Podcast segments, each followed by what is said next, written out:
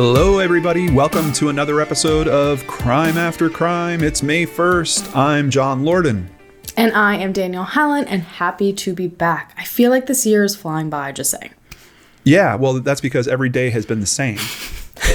no, I saw I saw a meme the other day that was like, oh my gosh, what exactly to say? It was like, everyone change your uh, short weekend pajamas for your long weekend pajamas. No, no joke. it Seriously. was so perfect. Uh, at least one of us might be sitting here in sweatpants right now.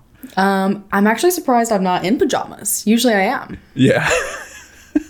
I mean, this is definitely a comfy enough t-shirt to almost be like pajamas, and I am technically wearing yoga pants, so borderline. Oh, there you go. Well, But I'm. that's that's as, that's as good as it gets, though. I haven't put on jeans in months. I know. I know. It's been a long time since I've worn some jeans. I also had a couple questions for you, Danielle. Um, You went to beauty school. I sure did. Did you learn how to cut men's hair there? I did. Actually, that was my specialty. Really? I did. I loved. I actually went in thinking and being really good at updos and like editorial style things and lots of long hair. I loved it and braids. But then I remember doing a men's cut for the very first time, and I don't know what it is about it. I don't know why I enjoy it so much, but um, I actually planned after doing that to. I really wanted to go and work at a barber shop. But a barber's license is very different than a cosmetology license, and it actually takes here the exact same amount of time. So it didn't pan out, but I did really enjoy doing men's hair. It was my favorite, other than updos. Well, you know, I'm always looking to make sure that you can have fun. And did you know that it's only an 18 hour drive from where you live to where I live? Look, I'm on my way, but there's a problem because I also haven't gotten in my car in a really long time, and then I did for the first time the other day, and I kid you not, I think I forgot how to drive. oh my goodness. Well, I then don't do it. I didn't even recognize the inside of my car. I just Wow. bought it at the end of December. And so I got in and I was like, wow, this is nice. I hadn't been in it in so long. I would absolutely drive. It would be pretty. Are you kidding me? Oh, it'd be, yeah, it'd be an awesome drive. Uh, I would love every second of it. I really need to help because my hair is getting ridiculous. Um, my my spikes are gone. My hair is starting to fall. I'm having to use all kinds of product. It's taking me like a half hour to even get it decent. Yeah, this this is. I'm not used to this, Danielle. It I'm looks nice, though. I think it looks really nice. It took a lot of work. it took a lot of work, and I might be using beard trimmers to trim up the sides. It's oh, yeah. no, John. I know. I know. Well, try to buy some clippers right now. It's insane. yeah, good luck. Yeah, yeah. The, the word is out. Clippers are gone. Well, you're doing a great job because I've seen some very scary things happening out in the world with DIY at home haircuts. So I'm very impressed. Yeah, um, I've been. It's funny because I've been thinking about that. When I do get back to my hairdresser, um, I wonder. I want to ask her like, what type of horror stories have you been seeing? Like, what's what's Oh, the I can- worst? I can only imagine. Good grief. Yeah, and it, oh, I can't wait to get back because I'm just going to give her a huge tip. That's another thing. Mm-hmm. I mean, these poor people that have been out of work. Um, when you do finally get to see those people that take care of you again, please. Tip them. I also know a lot of people and uh, areas like that because I was a part of that community for so long. Yeah. They're having people like Venmo them what they would normally pay them a month for a haircut. Oh, that's awesome. Yeah, That's what a I wish I had better around me are contact info yeah. for her. Yeah, yeah. Hmm. Pretty cool. I love seeing people step up. I'm all here for this. Definitely, definitely. All right. Well, it's time to get to crime after crime. And to do that, we got to start with our voting results from the previous episode. Uh, Danielle, tell us about the voting results for craziest evidence. All right, you guys. I have not seen these results yet. On Twitter, I received 65% of the votes. John received 35%. I'll take it. That's crazy. I swear it would be much closer than that. Those were some good stories. I was so proud of that episode. I am too. I am too. And I'm, I'm more than happy to concede. Uh, that was really, really good. And hey, 65 35. I'm telling no, you. No shame. No shame there. On YouTube, it is 66% to 33. So Well, now hold on. We lost a percent there somewhere, so I, I think I should take that percent. It's You let's should. make I'll give it to you. Yeah, sixty-six to thirty-four. I'll give it to you. You can have it. Go ahead and take it. Oh my goodness, I needed this, you guys, but now I just have to kick butt this episode as well because that brings season two total so far three for me and four for John. We're so, getting close. We're getting close again. if you don't mind, I'm gonna take my cut back. I've missed it. It's been with you for far too Oh. long. Okay. All right. Here you go. You ready? Yep. Oh, there you go. Everyone pretend that that went beautiful. Yeah. Wow. If you're listening on weird. The, if you're listening on the podcast version of this, John just passed the cup to me, and we did a really great job seamlessly doing it. Yeah, it was absolutely perfect, and you guys are missing out not watching the YouTube version of the cup exchange. Uh, you know, at some point, maybe I'll have to release. You know, like we released a little blooper thing towards the end of last year. Yeah. Maybe I should release a compilation of all the cup exchanges. Oh boy, we Yeah. actually do pretty good on most of them. Yeah, That I think one it'd be was cool to see them all in order, though, and that's like literally all that the video is. Oh yeah. Oh yeah, and I think I think I probably feel so bad this time just because I haven't had the cup in so long. Yeah. because you've just been killing it on all of these episodes. So No, no, I'm, I'm very happy to be handing that over and enjoy it because I'm going to take it back next month. you probably. no, I got a good one. We'll All see. right. We're going to see. We've got two new stories for you guys. Now, we have done a little bit of a topic change for this episode, but for those of you that were looking forward to Felony Foodsters, it will happen.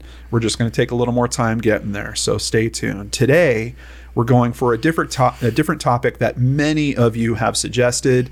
This one we're calling Shady Siblings. Ooh. Yeah. Now, fiction has told many stories of criminal siblings, from the Gruber brothers in Die Hard 1 and 3 to the twin brothers called the cousins in Breaking Bad. But can real life siblings share a love of crime? Today, we've got two stories of shady siblings, and it's up to you to tell us which siblings are the shadiest. Danielle, are you ready? I was born ready for this because if some of you guys didn't know, I actually grew up with five sisters and one brother. Whoa. There's a whole lot of us. So you could say I am absolutely no stranger to the term shady sibling. there was lots of fighting, lots of late night snack missions, sneaky plots. Me and my little sister, my poor parents, it was bad. Now, hold on. Where, where are you in the range? Are you close to the middle? Um, so it's my younger sister and then me, and then the rest are older. So Okay. Okay. And like I was after a big 10 year gap, so I came in and I just, you know, the tornado that I am. Not that anyone is surprised. threw off all kinds of financial sure- planning. you know, I'm just, I just, you know, I did. And then I was crazy and I was hard to control and I was a tomboy and wild, always got in trouble, always hurt. So it was something else. And I always would drag my sister into it, my little sister. But there are three siblings from Lacoochee, Florida that take the term to an entirely new level and apparently multiple states. And yes, you heard me right, three. Well, I thought you were, you were going to say I heard you write about Lacoochee because Oh, that's yes, an see- interesting town name. Every time that I wrote it down while I was doing this, I just had to giggle to myself. And yeah. every time I read it aloud to make sure everything sounded right, I giggled to myself. oh my goodness. But the Dougherty siblings consisted of 21 year old Ryan, 26 year old Dylan, and 29 year old Lee Grace. So, I mean, kind of big age gap there, but they were very, very close. They were hmm. actually three of five children. They grew up living in a small trailer with their parents in Florida on a small piece of land. Um, Dylan, who was the middle child in the three, he actually ended up being sent to live with his uncle at eight years old on a farm after his mom, and you're hearing me right when I say this, realized that having five kids in seven years probably wasn't meant for her. She had a short temper, it was a lot for her to handle, um, and so he was kind of sent away, but they still managed to stay in really close contact. A few years later, unfortunately, their dad ended up passing away, and he told Dylan to always take care of his little brother Ryan because you'll come to learn Ryan was kind of a wild card, but they all were. And then in 2007, more tragedy struck. Their younger sister Erin died on Lee Grace's birthday due to the same medical condition as their father. They had lost a lot that they loved and ended up pretty much driving the entire family into alcohol, drugs, and reckless behavior. Their uncle also died as well, but he left behind the land to them, and I believe Dylan and Ryan both moved on the land together. But that is until their aunt sold it from underneath of them What? and then completely disappeared from their life. I'm telling you. And it just keeps going because shortly after this, Dylan's girlfriend became pregnant, left him, and then got rid of the baby. So this family really did just kind of experience one hit after another. It just never stopped. But on August 1st, 2011, Ryan's life in particular had been turned upside down, and that's pretty much where this story starts. Through his entire childhood, as you can probably imagine, he was very, very troubled. He usually drank very young age, started doing drugs at a very young age. He would sleep around. He just didn't make the best decisions. And by the time he was 17 years old, Dylan finally tried to help him get his life straight, since that was in fact his dad's dying wish. And for the most part, Ryan did turn things around. He got a stable job, he worked on his drinking habits, but clearly he still struggled with some of his old ways. At the age of 19, he sent an 11 year old inappropriate text messages over the course of a week. It's even more questionable because he claims, well, she said she was 13, but oh, that's not good. That's Yeah. not a good excuse. no, that doesn't really change things very much. No. But because of this, he ended up being charged with two felonies lewd conduct and sending a minor harmful information. Now, fast forward to 2011, two years later, and Ryan was finally facing those charges. But he swore up and down that his life was completely different. He was now dating a woman named Amber, and she was due in a few short weeks with their son. He said he was a changed man. He had held a job for five years total at this point, and he genuinely expected to only receive a few months of probation. But that is not at all what happened. Ryan showed up to court in Daytona Beach and was handed two years of house arrest. 10 years of probation and up to 15 years in prison if he broke that probation and he had to be registered as a sex offender. And this meant that he would not be able to witness the birth of his son, live in the same house as his son, and even if an exception was filed, which can be done, it can be a little bit tricky, he would still not be able to have a normal relationship with his son. He'd never be able to take his son to the playground. He would never be able to be there if his son brought friends over. No school events, no sports, nothing. And so this hit Ryan like a ton of bricks. I, I just want to say I kind of like that they threw the book at him. Oh, And, yeah. You know, Big keeping time. him out of those situations probably was a bit of a smart move to keep other children safe. I know that his lawyer tried to argue and say that at the time his um he was more so along the lines of like the mentality of a 14 or 15 year old. Yeah. But they weren't I don't think they were really able to prove it and the judge did say that he felt sorry that he had to be lumped into this, you know, larger group of older sex offenders because I think he knew the situation and that it wasn't a great upbringing and there were some issues, but they still just, you know, did what they had to do. And I think Yeah. that was a, a very smart decision. yeah. But his parole officer, woo, added insult to injury. He told him that he would have to pay almost 300 a month for his house arrest monitor. That was a third of what he made in a month. Wow. Uh, he also told Ryan that 80% of his type fail and end up in prison, and that he was already on his way there because his home didn't even have a mailbox where he lived with Amber. And he had to receive mail with an ID that showed he was a sex offender. And if he didn't have this, it was grounds to send him to jail. And he had to have it within 48 hours. But, you know, Ryan became hysterical. He said, you know, it's not just that I don't have a mailbox. He lived in the middle of nowhere. There wasn't even mail service to where he Right. was. Right. But his parole officer man did not care and said, fine, I'll be back in 48 hours to arrest you then. Whoa. Oh, yeah, they were rough and tough, man. This is Florida. Yeah. He'll feed him to the gators. Ryan refused to be sent to prison. He told his family it was a death sentence for him. He knew he was a sex offender. He knew everything like that. He knew it was over the second he got there. So, after all they had been through and the little they really felt they had to live for, they decided to make a plan because they were all each other had and they really struggled their entire life and they were kind of over it. Dylan already lived with Ryan, and Lee Grace had lived in Merritt Island in Florida with her boyfriend, but had recently come back into town and was living there for a while as well. And out of fear that the house arrest monitor was wired with an audio device, they devised a plan on a piece of paper. they just wrote notes back and forth to each other, which I mean, I think that's that's pretty smart. That's kind of smart. Yeah. Yeah, it is. and family to them was just everything. Uh, Ryan always said that when the Doughertys would unite, they were capable of moving mountains and splitting skulls. This was like one of those families, they were like die hard for each other. What one went through, the others went through, and this was no different. Their plan was to head out of the country into Mexico, where the government could not tell Ryan he had to stay away from his son and where he wouldn't be killed in prison. Hmm. Now, keep in mind, they probably could have figured this out if he really sat down and thought about it, but he felt like it was scary. Amber was literally due, I think, in like two weeks or so. So it was like an emergency right off the get go. And the plan was once they got down to Mexico after Amber had the baby, they would bring both of them down there to meet him as well. So the next morning, August the 2nd, they started their silent plan. They woke up at 6 in the morning. This was a time when Ryan would normally go to work. He continued his normal routine, but instead of packing up the car with his typical work equipment, he was a construction worker, he packed it with 10 guns, including a Beretta, a shotgun, an AK 47. He packed multiple gallons of water, tons of food from the fridge, and 2,000 rounds of ammunition. And off they went. Wow. They stopped at Dade City around 7:21 in the morning, and this would have looked like his typical drive to work, so there wouldn't have been any red flags going.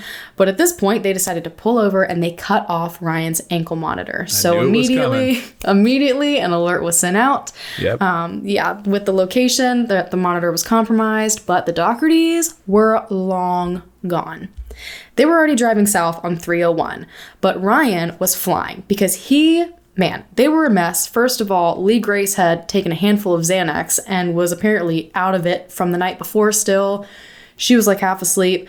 Dylan was confused as to what he has just agreed to. Ryan is realizing what he's doing. He just cut off his ankle monitor and he's basically running away from his girlfriend. He called her his wife. So he's literally flying. And Dylan kept trying to get him to slow down. He's like, You can't do this. We're going to get pulled over. You're drawing attention. But it was too late. They passed by a cop going 45 to 50 and a 30.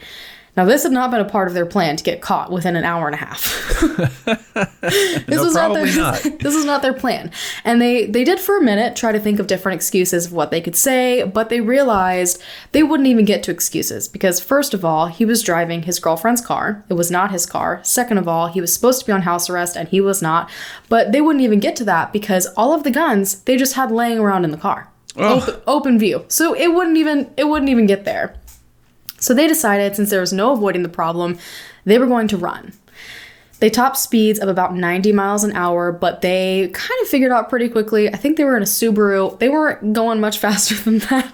So they were not going to outrun the cop. So they picked up a gun and they shot at the officer because, you know, oh. smart decisions.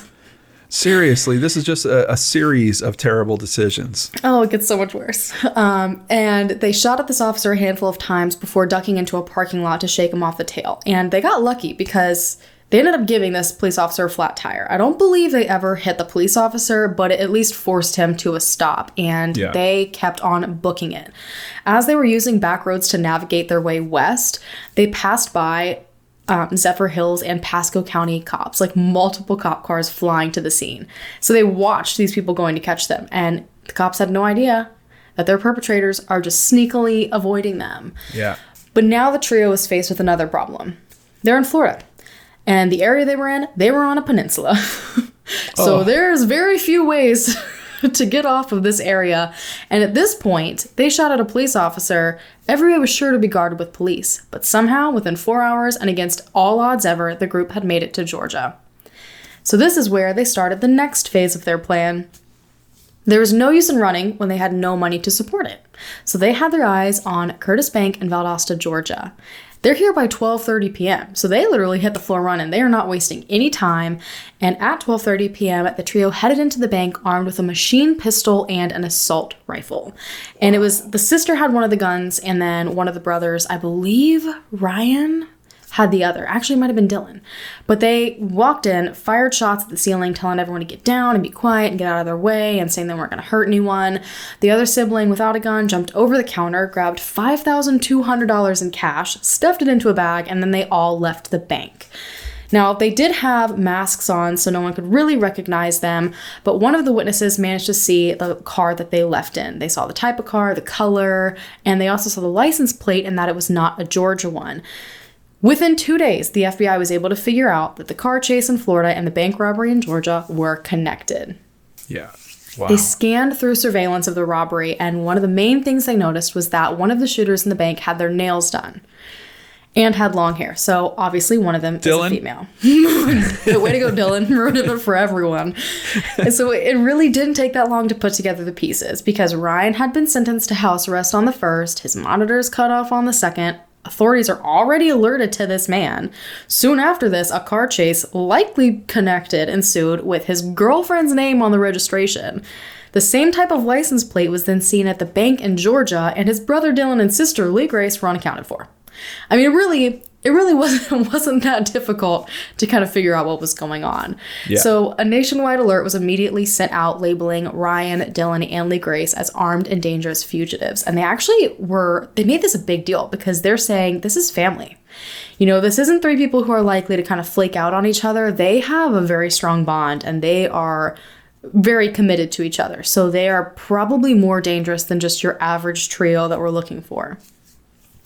This ended up causing a media storm that would ultimately lead to their demise. You guys, this hit the headlines like no other. I've read some of them. I'm going to tell you one of them. This was insane. As if their history wasn't unusual enough, their risky behavior and their crazy luck was mind blowing. And Lee Grace happened to be a stripper, and she was the picture that they released holding the gun in the bank. So she made a great headline being labeled a gun toting stripper. I mean, she had illegal people she had danced for and stripped for start selling her nudes everywhere. It just created this like it was insane. And what was the name of her hometown again? um she lived in Merritt Island. Oh, okay. She wasn't from Lacoochee. I don't I think she was from Lacoochee. Okay. I just wanted to check. But that would have that would have made it even better. um, but America was just watching the story unfold, and authorities were scrambling to figure out where on earth this trio was. But it was very hard to do because their path didn't make a single bit of sense. Because there were a lot of holes in their plan. I'll just say that they basically spent days aimlessly driving. I'm going to tell you their path. They first drove back into Florida because you know. Again, great decisions. and then back Can you north. imagine if that was an accident? Oh. Where are we? We're going back into Florida. And this wouldn't this wouldn't be the first time they wanted to do it either, just saying. wow. Um, they drove back into Florida, then they drove back north into Georgia, then to Alabama, then to Mississippi, then from there they went to Arkansas, and then they said, "Oh, let's go back to Mississippi." Then they went to Louisiana, and then they went to Texas. And they did all of this, which is probably the most impressive thing, on back roads. Wow. They didn't use a highway. Yeah. they had completely wiped their phones so they couldn't be tracked, and they were using an old-fashioned map. And they hmm. were just that's how they were doing it. Well, that explains it. Who knows how to use a map anymore? exactly, exactly, exactly. But they were very smart about things. They took turns going into stores. They would make sure they wore sunglasses and hats when they went out. So, you know, they Yeah. never never went out together. They never went back to the same place twice. So while their pattern of driving was a little bit erratic, they thought that they were doing a great job. they were very impressed with themselves. now, meanwhile, the information authorities were receiving from the siblings' friends and coworkers, it was not very promising. They were told that there was a running joke that the only people that could kill Ryan and Dylan were Ryan and Dylan. Oh, jeez. They when you guys, I'm telling you right now, they all their the quotes that they had about themselves online, it was like I love fishing, shooting things and driving real fast. Like this Yeah. was that was like that they were reckless. They pushed every boundary and were somehow always successful with it. Like some of the stuff that they did was absolutely insane. They there was no challenge at all that they backed down from, and no matter how hard it was, no matter how life threatening. And Ryan looked up to Dylan so much that he just kind of followed whatever Dylan did. And Dylan was always known as a ringleader, so he would create these crazy ideas, and they just kind of all went for it. So authorities attempted unsuccessfully to convince them to turn themselves in by making multiple pleas on TV. They had the uh, kid's mother come even and beg for them to come turn themselves in, but nothing was working. They were not taking the bait. And probably because the truth is at this point, they had absolutely no plan anymore.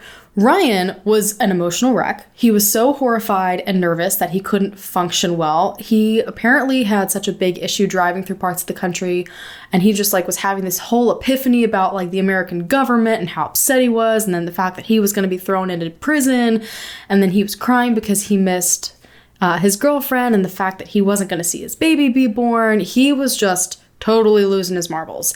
He contemplated going back to Florida, like he was ready to turn around and go back, and they had to talk him out of it, saying that's probably not a good idea. But they hadn't even really thought through how to get into Mexico. Yeah. Well, and at this point, they've raised the stakes so much. I'm sure Border Services has been notified about these people that got in a shootout with the police and then went and robbed a bank and might be headed for Mexico. I mean, I'm, I'm positive there was some notice that was already kicked out to the border. Oh, yeah, absolutely. So they were just kind of sitting ducks, basically. Yeah. So they continued aimlessly driving and they ended up in Colorado. And this actually ended up being a place that they really enjoyed. They apparently would, they went there and then they try to leave, but then they'd go back because they liked it so much. They said it was beautiful and it was a nice place. And they thought it was a great place to hide for an extended period of time. But by August 10th, it all would end. That's a pretty long time to manage to be away. Yeah. I think- And well, and they saw a lot of the country. They sure did. they sure did. They sure did. Their case had gained so much publicity that at this point, majority of people knew exactly who they were, what they looked like. Everyone in the country was aware of the crimes, and everyone felt like they were living in this movie looking for them. It was like a wild west crazy thing, and everyone was getting a thrill out of it. So on the 9th, the day before it all went down, and I say that in the most dramatic way possible, they were in Colorado Springs they decided to stop at a local REI to get a tent because they had been sleeping in the car um, and they decided to camp out right on the side of the road with What? no attempt to hide the car. I mean, absolutely nothing. Well, they've got all their guns in the car. So I, I, I imagine they probably didn't want to move all that stuff. So they're trying to stay close to the car and Mm-hmm. the $5,000 that they robbed or whatever. Yes, they But did manage still. to spend a thousand dollars in the, these ten days, though. Just saying, Oh. they wow. did. They managed to spend a thousand. um, but that night, they remembered hearing a truck pass by one time, and then again, and then again, and they noticed each time it passed by, it slowed down a little bit more. But at this point, they were all so strung out on exhaustion and nerves and all of that that they didn't even care. They just slept through it and said, "Forget it. I'm sure it's fine." Then the morning of the 10th, they packed up, stopped at a nearby gas station like they had done every single other day, and realized that there was a white SUV that was hanging out around them a little bit too much. And they looked a little bit closer and they saw Cage in the back, and they looked a little bit closer, and this man was staring at them. so they kept an eye on it. And sure enough, the second they got onto Interstate 25, that SUV was right behind them. They knew they were caught. Despite knowing they couldn't outrun what was coming, guess what they did? Shoot they tried they tried to. They reached speeds of 120 miles per hour. Speeding ahead on the highway, they noticed exactly how screwed they were. They looked behind them, and one after another, state troopers are just filling the highway behind them. It's like little fish are jumping into the stream. I mean, just one after another. And the problem wasn't only behind them, then they look in front of them, and every single exit that they pass, blocked by dozens of cops. Yeah. At this point, they're freaking out. They're like, what do we do? They're telling each other they love each other and you know, this is all going down and don't let one of all or two of us die and not kill the other. I mean, it was like all sorts of words were flying in this car at this point. And eventually, at an overpass, they look up and the entire thing is lined with rifles. And they are so focused on the rifles up top that they miss the spikes laying underneath. But hmm. they decided now's the time. They pull out the AK 47 and they just start wildly shooting at anybody that they possibly can until they hit the spikes and were sent rolling. Dylan was completely thrown out of the car. He said he didn't even remember it. And finally, when the car smashed into a guardrail and came to a stop, Ryan and Lee Grace, who I guess were okay, got up and took off running in opposite directions. Whoa. Now, Lee Grace didn't make it far. She was shot in the leg. She was she was brought down pretty quick, but Ryan somehow managed to make it all the way to a nearby restaurant before three men snuck up on him and had to tackle him to the ground. Dylan made no attempts to get up. I think he did yell quite a few things at everyone, but he had been thrown from a vehicle. There wasn't much he could do, so he was arrested right where he was laying. And they were taken to jail. Well, just to point out how lucky they are. Uh, once again. Exactly. Like how Oh This, boy. This could have been, I thought it, this was going to go, you know, suicide by cop Mm-hmm. in terms of them getting out and starting a gunfight and you've got all those guns aimed at you. But then you get the accident, go and into a roll. Someone gets thrown from the car, but everyone they were- survives. Yeah, and they were going 120 miles per hour. You don't just wow. get thrown out of a car going that fast. Why didn't these people go to Las Vegas? I'm They're telling you, all. I mean, they're, They're so lucky. lucky. they're very, very lucky. My God. Oh my goodness. But man, once they were caught, their luck ran out. Ryan ended up receiving a total of 24 charges in Colorado. Wow. Dylan received 23, and Lee Grace had 29. And each of the siblings was held on a $1.25 million bond. Oh, of course. No Yeah, one's, they don't want them going. Yeah, absolutely not. And again, this was in Colorado alone, with more charges to come in both Georgia and Florida once they were extradited. In Georgia, they all three ended up being sentenced to 35 years and eight months for robbery. Now, I do believe that Lee Grace and Dylan's ended up being cleared for procedural errors. I don't know how they managed that one, but even so, when it was changed, it was only changed to 30, 30 years. So all it did was knock five years and eight months off of it. Right. Um, so not a huge change. And then I've also seen that in Florida, all three were charged with fleeing or eluding an attempted second degree murder of a law enforcement officer when they shot at the cop. Um, but interestingly enough, I've only seen that Ryan was convicted of that. So I didn't see that any of these charges went through with Lee Grace or Dylan, but I know that I wonder if they identified if he was the guy that actually fired. Yeah, well, apparently, this is where it gets confusing because the articles after they're caught get so sparse and crazy because the states were like fighting over who got to do what. There was a lot of issues where deals were made, but then they weren't carried through. Right. It was an entire mess, like a complete mess. But I do know that Ryan received 40 years for attempted murder. Um, and he also was charged for grand theft auto because he took his girlfriend's car, which got him five years, and then more charges. And they just so happen to be the charges that he was trying to avoid, tacked on to the end of all these other charges. Five more years for failing to respond to address verification as a sex offender within 48 hours, and then 15 for fleeing to elude arrest while on probation. Wow. It was bad.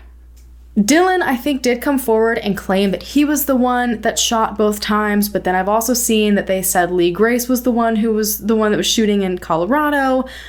They're all kind of sticking up for each other, and the stories just ended up getting so mismatched that they just kind of sentenced them the best that they could. Um, I do know that Dylan and Lee Grace tried to explain away their actions to the judge, saying they were simply trying to protect and save their brother, but the judge quite literally laughed at them and was like, You were trying to save him from probation that he was already on. Like, he wasn't going to prison. His parole officer was just telling him what would happen if he didn't comply. Like, he was already, you were going to save him from probation, you just made it 10 times worse. You did no saving. And the judge also told them that the plan that they tried to execute only works in movies, but that this was the reality of their actions. Speaking of movies, this this sounds like a Tarantino flick or something. I mean, this I can't believe. It, it- has there been any media on this? So I know that they were going to make a movie or a documentary out of this, but I wasn't able to personally find it. I don't know if it fell through yeah. um, or if it just is still in the process of being made. Um, but absolutely insane. yeah. Yeah. That is mind blowing. And a huge thanks quickly to GQ and CNN for the amazing articles on the case. GQ did great on it actually, like had all of their background and everything, and it, it really helped me a lot with this. So, Yeah. Well, my hat's off to you, Danelle. That was a heck of a story. I mean, and it's so crazy too because I felt so conflicted. It reminded it reminds me a lot of a lot of the stories that you've spoken about, where it's like these people do horrible things, but then you hear about their background and like their upbringing, and you're like, dang, Yeah. like I'd probably be crazy as heck too. if That was how I was like growing up and the things I was having to deal with. Oh my goodness, but it's just so wild to me because, I mean, from a logical perspective. I can understand completely why Ryan was so upset, but it's like how did how did it turn into just going to Mexico to escape potentially going to prison and so you could see your child into shooting at a police officer, robbing a bank. You know, it just Yeah. it went from one thing to another. And it would almost seem to me like they kind of realized once they really messed up, it was like, well, there's no going back now, so let's just freaking go for it. There's definitely an aspect to that, but I think the judge nailed it that they were almost living in a fantasy at that mm-hmm. point because it's like, oh, look what we've done so far, and we've gotten away with this, and we've gotten away with that, and you know, just pushing it farther and farther and farther. Um, definitely not being in very firm grasp with reality. Not at all. Yeah. I'm telling you. And oh man, and it's crazy too. Three siblings. Oh my goodness. And I can only imagine. I, I know their mother was still alive and she was very, very upset about this. You know, she lost her husband and then they lost their one of their daughters. She had one other daughter that's alive and remains out of prison out of five of her children. Wow. Wow. That's crazy. Yeah, we're gonna hit some information by the end of this episode about some of the dynamics um, on the psychological level with siblings, and you know we've we've kind of touched on stories before too about families and how criminal mindsets seem to kind of pass from generation to generation, and can you know affect separate siblings like this and make them do some crazy things. But man, wow, Danelle, that was a heck of a story. Yeah, it was pretty crazy. Yeah, you might uh, want to get ready to keep that mug. I don't know if I could take that one on. Woo! Oh, I, I believe in you. That was a doozy. That was I a don't doozy. put I don't put anything past you, John. well, let's see what we can do. Um, I'll be back. We'll be back together. He's Right kicking me off now. yeah, yeah. No, I'm going to kick you off the show now because you did so good. I, I can't do this. Uh, we'll be back right after this short break. My cell phone bill is just getting out of hand. It sounds like you're still using one of the big wireless providers. Why are you paying for inflated prices and hidden fees when you could be paying just 15 bucks a month with Mint Mobile? I need to stay in touch with my family and use a service I can depend on. Big companies are better at that, right? Danielle, I'm serious. I've I've got the phones right here. I literally tried them side by side. The connection strength, the sound quality, I even installed an internet speed app and checked them. They are exactly the same. I can't explain it, but one is just so much cheaper. Uh, Mint Mobile keeps their costs down by handling everything online, and then they just pass the savings on to you. No expensive retail locations, no waiting around for a customer service person that's just going to try to upsell you at every turn. Just easy to understand and extremely affordable service. And every plan comes with unlimited nationwide talk and text. Okay, but what about data? I need unlimited data for streaming. Don't pay for unlimited data that you're never going to use. Mint Mobile has plans with 3, 8, or 12 gigabytes of 4G LTE data. They're going to save you hundreds of dollars a year. The average American only uses about 4 to 5 gigs monthly. That sounds good, but I also don't want my phone number to change. It's another great thing. You can bring your old phone number over to Mint Mobile to get your new wireless plan for just 15 bucks a month and get the plan shipped to your door for free. Go to mintmobile.com slash crime after crime. That's mintmobile.com slash crime after crime. Cut your wireless bill to 15 bucks a month at mintmobile.com slash crime after crime. The word forensics often brings to mind white lab coats and latex gloves, but forensic detectives spend their days rushing from crime scene to crime scene with no resources to help deal with the emotional trauma that follows. Brought to you by CrimeCon, the new podcast Shattered Souls, a forensic detective's diary, follows forensic detective veteran Karen Smith as she revisits her poignant and detailed journals to share the stories of victims you've likely never heard of, but who she can't forget, and the shattered souls left behind in their wake. CrimeCon Presents Shattered Souls debuts May 9th on your favorite podcast streaming platforms. Learn more at crimecon.com forward slash podcast. Once again, visit crimecon.com forward slash podcast and don't miss CrimeCon Presents Shattered Souls debuting on May 9th. Welcome back, everybody, and please support these amazing companies that believe in crime after crime. We really, really appreciate them. Definitely. And uh, I know we were just talking about CrimeCon. Danelle, do you realize that right now we should have been at CrimeCon? This is when I want to cue Careless Whisper and just like cry. I might join you. I'm telling you, do do do do do, just Yeah. like bawling on the floor. It I makes might, I me might, sad. I might, I might jump in on that. Um, hopefully, we'll be there in, in late October. But Yeah. it's always such. I mean, I, I think we both work hard there, but it's also such a relief to just know we're part of a community and we get to interact with all these other great podcasts and shows. Um, thankfully i've been trying to do something special over on my channel so if you need your kind of crime con type fix you might want to check out true crime game time on my channel, Lord and Arts. These special shows are live on Saturday nights while the stay in place orders continue, and we play Jackbox party games with some of your favorite hosts while raising money for Feeding America. We've already raised over, actually, I can update this, over $2,000 mm-hmm. Wow. just in our first five shows, and we've had some amazing guests on, including Danielle Hallen, Woo! I had a great time. I did terrible, but it's a blast. it's so much fun. It's so much fun.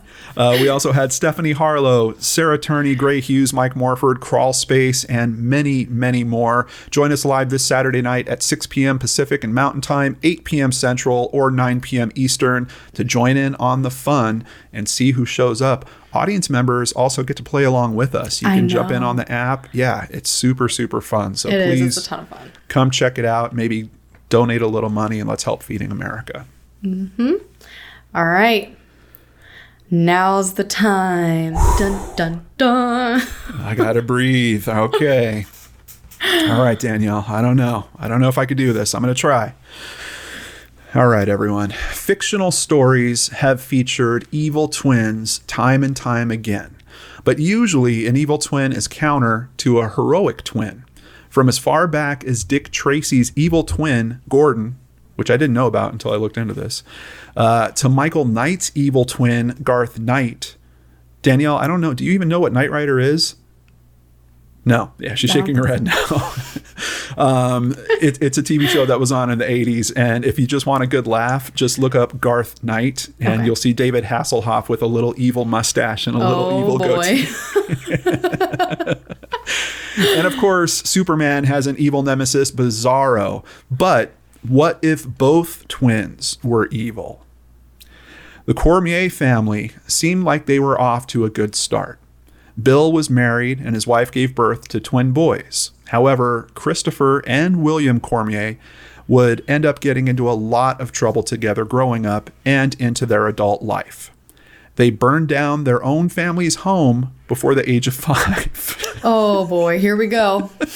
Here we go. Buckle in. That's how you know it's serious. it's a good start. That's bad. it's a good start. The, the, the twins decided to take turns playing with a lighter. Soon, Will screamed out, One of the beds is on fire, and I didn't do it.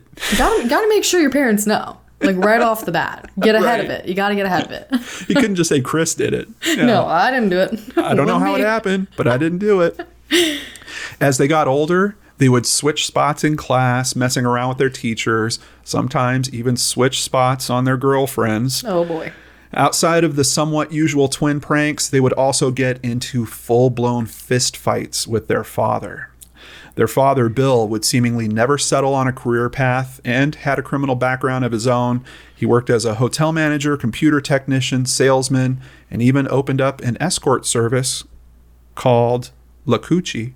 No, no. It was actually called A Touch of Class. It's a terrible name for a town. I can't stand it. It, yeah, it is. But I kind of want a T-shirt that says I, "I've been to Lacoochee." Um, the twins were living with their grandmother when their mother was arrested for prostitution. Bill, her husband, wound up working undercover stings with law enforcement to try to get her record cleared. I don't think you'd be surprised to know that he and his wife eventually got divorced. Bill wound up with full custody of the boys, but this lifestyle wasn't great on the quin- on the twin stability. Uh, they lived in eight states and went to 18 different schools by the time they were only 16 years old. Oh man, that is rough. Isn't that tough? I only went through it once, and just changing from one school system into another, I had to take classes where I was like a year ahead in the new s- school system, and freshmen didn't take those classes. So I was like in sophomore classes all of a sudden. But can you imagine? I mean, how do you even get an education at that point with all Oh. those bumps? You absolutely don't. Yeah. you, you don't at all. Yeah. And I, I think it really affects these guys because obviously, who are they leaning on? Yep. Y- You know, it's just, it's like the two of them versus the world. Uh, with their father constantly chasing different career paths, the boys found that the only person they could rely on was each other. The twins would drop out of high school in their sophomore year.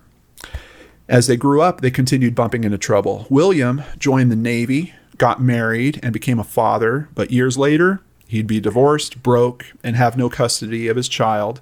He would eventually become a poker player, following in their father's footsteps in terms of financial instability. Chris was arrested in 2003 for possession of meth with intent to distribute. In 2009, the twins were busted together when found with a safe full of marijuana. They wound up living in a car for a while. There's just these constant ups and downs, but Yeah. they were usually together to face them. In 2012, at the age of 31, the twins weren't doing great financially and decided they should once again shack up with their father, who was now living on disability and was also hosting his disabled sister and her two children. They all rented a one story brick house in Winder, Georgia. Both of our stories, a little touch on Georgia here today. Uh, the twins shared a queen size bed, then they would stuff a pregnancy pillow between them. Uh, Will and Chris would keep going on gambling trips, bringing their, wing- their winnings home to help keep the family afloat. It was September of 2012 when Bill heard a vehicle pulling up in the driveway and knew his twins were home from a gambling trip to Florida. As he headed out front, he saw Chris driving their Chrysler Sebring, but Will was driving a U-Haul truck. Oh no. Could- they couldn't have won that much. The twins opened the back of the truck, and Bill could see boxes of comic books and furniture. Where did all this stuff come from? And what was that terrible smell? Oh no. Very bug- concerned. Did you buckle up yet, Danelle? I'm, I'm giving you an extra warning. I'm very concerned. Over 400 miles away in Pensacola, Florida, a woman named Patricia Burke was frantically trying to get help. Her friend, Sean Dugas, was missing, and she finally called his father.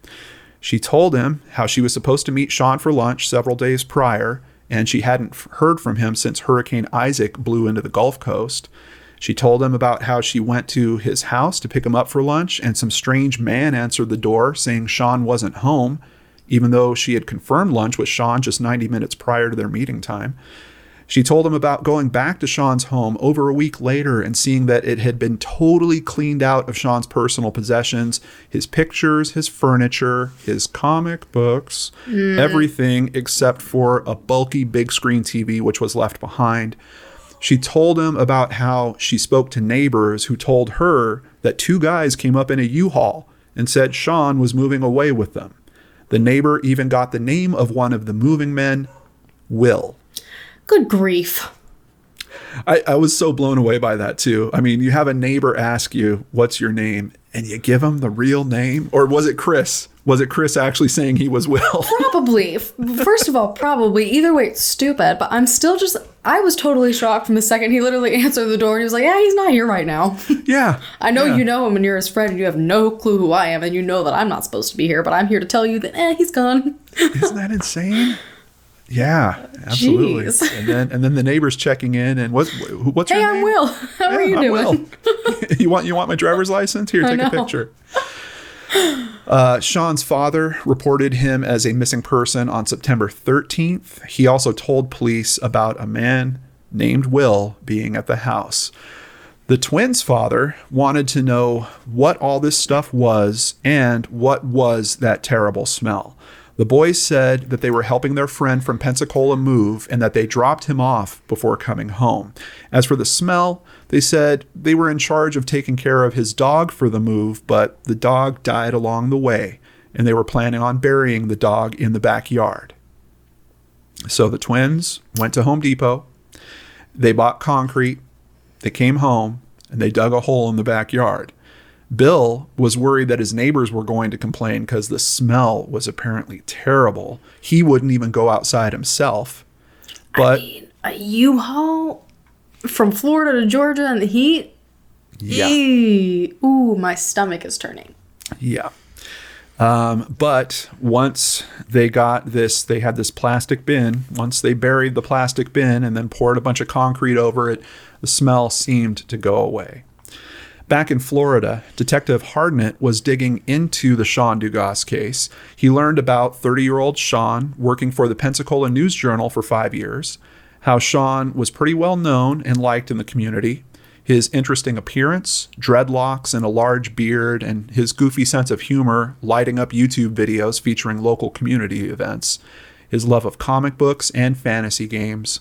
Sean's cell phone wasn't working. His credit cards weren't being used. The detective started speaking with his friends, asking about a man named Will, and one of them mentioned Will Cormier. He then contacted U Haul and asked them to search their records. They confirmed a man named Will Cormier rented a truck in Pensacola and it was returned to a U Haul in Georgia. Detective Harnett got the name of their father and October 8th decided to give him a call.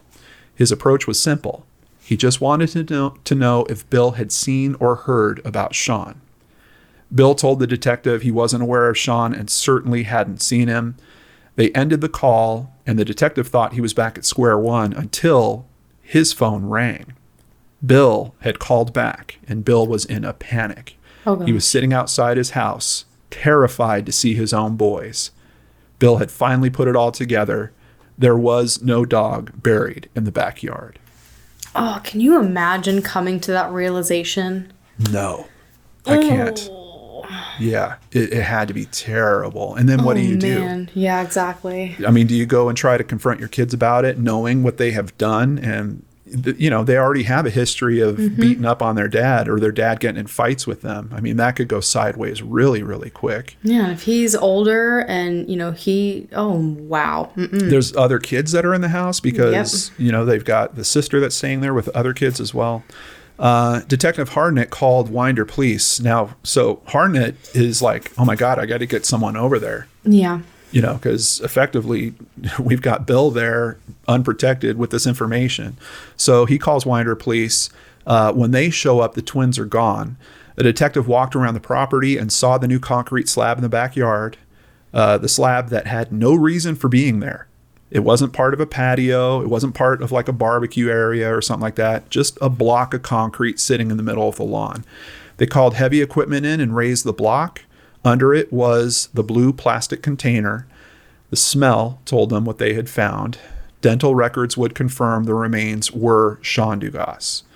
Uh, cause of death blunt force trauma to the back of the head. Oh, my goodness. Police all over the state were now on the lookout for the Cormier twins. It wasn't long when an officer pulled their car over near the city limits and they were taken into custody. Having gone through a lifetime of relying on each other, would the twins stick together now, facing charges of murder and concealing a death? Would investigators be able to figure out a motive for this terrible crime? The twins were split up. Uh oh. I know, this was so I'm, clever. I'm sitting here and I'm waiting to see. I'm like on the edge of my seat. Like, what are they going to do? Such a good move. So they they have Chris held in Winder, and then they send Will off to neighboring Jackson County. So they're both in separate detention centers. This approach really seemed to work. Chris started revealing the details of what happened back in August. The Cormier twins had met Sean about 20 years prior. While their father was taking a try at being a car salesman in Florida, the twins and Sean were obsessed with a fantasy card game called Magic the Gathering. As they became teenagers, all three of them had collected thousands of cards. Some cards are very rare and worth many real world dollars, the most rare of which is called the Black Lotus. The three had remained friends over the years, even with the twins moving around so often. In 2012, when the twins wanted to come gamble in Pensacola, Sean offered them a place to stay. Uh, they were there for several days, and some friends of Sean's say that he was getting a little burnout on the twins being there. Chris states that on August 27th, he heard a man scream. He ran towards the sound, which led him into the garage, and there he witnessed Sean trying to run and being caught by Will, and Will striking Sean with an item to the back of his head, ending his life. Oh. The twins bought a plastic bin and put Sean into it, then took his collection of magic cards, which were valued somewhere between twenty-five and one hundred thousand dollars. Wow. Yeah. Chris claims that William started selling off the cards, including Sean's Black Lotus, which can be worth $10,000 just on its own. And Chris said that after they packed everything up in the U Haul, including the plastic bin that had been sitting in the garage for a week already, by the way, Will then hired a lawn service and cleaning crew to come out and tidy everything up at the crime scene. Which, think about that from a forensic standpoint. Now you've got a bunch of other people that have been there. They're literally cleaning things up. I mean, Oh you, gosh. you could get all kinds of false leads if they were looking at the forensic information from Yeah. that move. Um, he also said Will is the one who actually buried Sean in the backyard. Effectively, Chris spelled out the whole ordeal while echoing what his brother had said so many years before when they were playing with that lighter. I didn't do it. The detective's report stated it plainly. Christopher stated that William killed his friend Sean Dugas for his money associated with the collection of magic cards. Christopher was charged with being an accessory to the murder and robbery and received a 15 year sentence. William was charged with first degree murder and sentenced to life without parole. The jury deliberated for just over one hour. The judge ordered the twins be held separately and not have any contact during their incarceration. Troy Moon at the Pensacola News Journal wrote a piece about Sean in 2017. In it, he says that Sean was a friend, poker buddy, retro fashion maven, armchair intellectual, provocateur, hippie throwback, hairy peacenik, and tender hearted soul who had compassion for those who needed it the most the hurt, the homeless, the poor, the neglected, the marginalized, and the oppressed. In spring of 2013, a new homeless outreach program was started in his honor. It's called Sean's Outpost and is the largest provider of meals to the homeless in Escambia County, Florida. Wow. So another connection, Florida and Georgia, Florida and Georgia in both of these stories. Big thank you to Atlanta Magazine, Pensacola News Journal, CNN, TheRecord.com, Wikipedia, the show See No Evil on Investigation Discovery, uh, and Sean'sOutpost.com for information contributing to today's story. I find it very interesting that Chris ratted Will out. I do too. I do too. And it's one of those things where it kind of makes you wonder is that really even the truth or is he just kind of the first guy to talk and you know he got a much lighter sentence going that way about it i would like to think there was probably some forensic information to kind of support his version of the Yeah. story More than Um, likely. they the articles wouldn't be very clear about what the item was i did also see that it was more than just one blow um, one of the lawyers made a comment about it being something like 14 Okay. strikes Oh my well mm, to me yeah. Oh my goodness.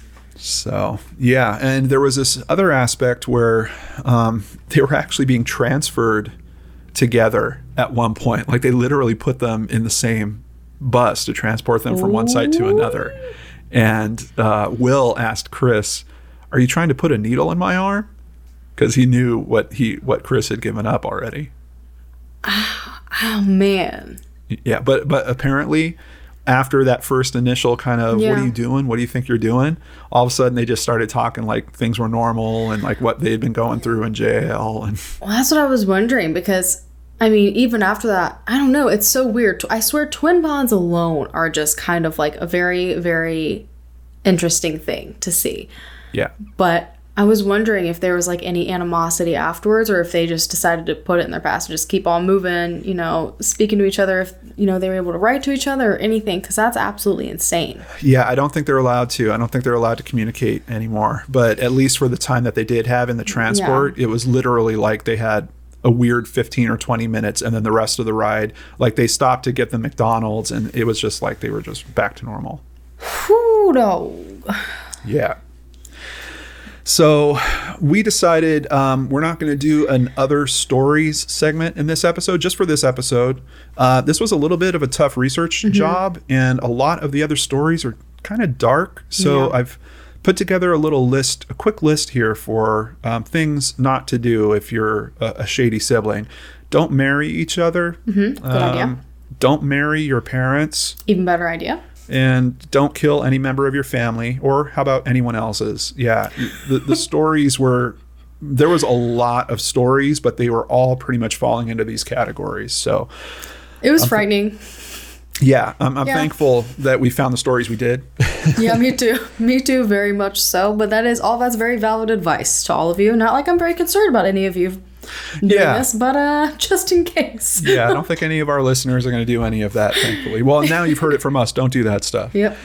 Uh, just a little more info on sibling criminality. Uh, Jeffrey Kluger at Time Magazine posted an article about the Boston Bombers, who, of course, were also siblings, and it raises some interesting points. Siblings have historically been viral vectors from one another's risky behaviors. Danelle, you were kind of talking about this a little bit, even with leading your your younger sibling into Yep. some issues. Uh, a girl whose older sister is a teen mom is six times more likely to become one herself. Alcohol consumption is twice as likely among kids with at least one sibling who already drinks. For smoking, the risk increases fourfold. Uh, in the case of criminality, the numbers are all over the map, in part because so many other X factors are involved income, education, the presence of one parent versus two in the home. That comes into play with my story, certainly. Um, numerous sibling studies have shown that when brothers make a habit of settling their differences with one another by coming to blows, that they are far more likely to become violent offenders as teenagers and adults. Yeah, that makes sense. Yeah, certainly. Uh, one University of Florida, once again, Florida keeps popping up. Uh, a study of 538 college students found that the same boys steeped in brother on brother violence were also likelier to commit sexual abuse or battery. Oh, wow. So, Yeah. a lot of information when it comes to how this is all interconnected, but I don't think it's hard to understand. We know that we influence our siblings, we're influenced by our siblings, and with Oh, crime, yeah. it seems like it's no difference. And two, like I know growing up with a very, very big family, like if you've got five siblings, you know, five sisters and a brother like I did, like you're outnumbering your parents. and you know, at that point you really you kind of rely a lot on each other. Even if your parents are there, there's I mean, you're spending more time with your siblings. You're playing together, you're growing up together. You're not going to do half the things you would typically do, especially like middle school, high school. You know, you're going to want to do that with them. And so I can I can completely see it. And you know, especially if you're a younger sibling, you look up a lot to your older siblings. And so I can see how that also could come into play, you following in their footsteps, subconsciously or not, which I think could actually be a huge thing. Um, but Yeah, know. that's a really good point because there's kind of the rules that you know your parents want you to follow, but then when you have numbers like that, Mm-hmm. Yeah. there's like social rules and there's Yep. like the well, mom's not around, so now you have to run by your brother's rules or Mm-hmm. Yeah, that's that's really inter- interesting. And you know, that really comes into play too when you look at my story because I mean, they really gave Lee Grace a hard time because she was 29. She was the oldest of all of them. She's like, "What the heck are you, you know, what are you doing?" And they're like, "You know, well, you we're all just we're there for each other and that's about it. So we would do anything the other needs. Like their mom wasn't in the picture much. Like they literally just had each other. They learned from each other. When hard things happened, they drank together. They did drugs together. They did, you know, all of this. And then um, obviously, who's Ryan going to go to? Dylan, because Dylan's his older brother. It's someone he's always looked up to, and you know, someone who's always told him what to do. And then Dylan feels a strong need to protect Ryan. So, I mean, it's so easy for siblings to get caught up in something like that and not even realize what's happening. Yeah. It's crazy to watch it unfold. Yeah, definitely. Oh my goodness. But that brings us to it. Who is going to win this month? Audience, you guys get to vote on who had the best shady, sibling story. Siblings, yeah, yeah. Um, absolutely. And you can vote for the first seven days after the episode drops at our Twitter account at Crime After Pod, or You guys can also vote on YouTube. Just tap your screen if you're on a mobile device or hover your mouse over on a computer, and a little eye will pop up in the corner. Hit that eye, cast your vote, and you are good to go. For the next episode, we're doing another one that has been often requested. We're going to take on criminal cops. Ooh, it's gonna be good. I know it. That can go in all kinds of different directions, mm-hmm. and I'm curious to see where we're going to land. I know, I know. I'm a little bit, I'm a little bit nervous, but I'm excited to be back here next month to find out. Yeah. If you guys want to see more of John and I, we each have our own YouTube channels as well as social media. You can just type in Danelle Howland. I should pop up wherever you go. Yep, or you can po- or you can type in Lorden Arts and you will find me. Uh, also, we have a new way to submit ideas and a new website that comes with that. Check out www.crimeaftercrimepodcast.com. You guys can find all of the links that you need at our new website, including our new Teespring, or not our new, it's not new, but our Teespring store, where you can be a winner every single month with your own Crime After Crime mug. You don't have to fight it out like John and I do. You can have your own. Yeah, yeah. Why do we keep mailing that one back and forth? Uh, Crime After Crime is produced and hosted by Danelle Hallen and John Lorden. And as always, a huge thank you to our patrons. You guys get bonus Patreon segments monthly. It's a lot of fun. We talked about butts today.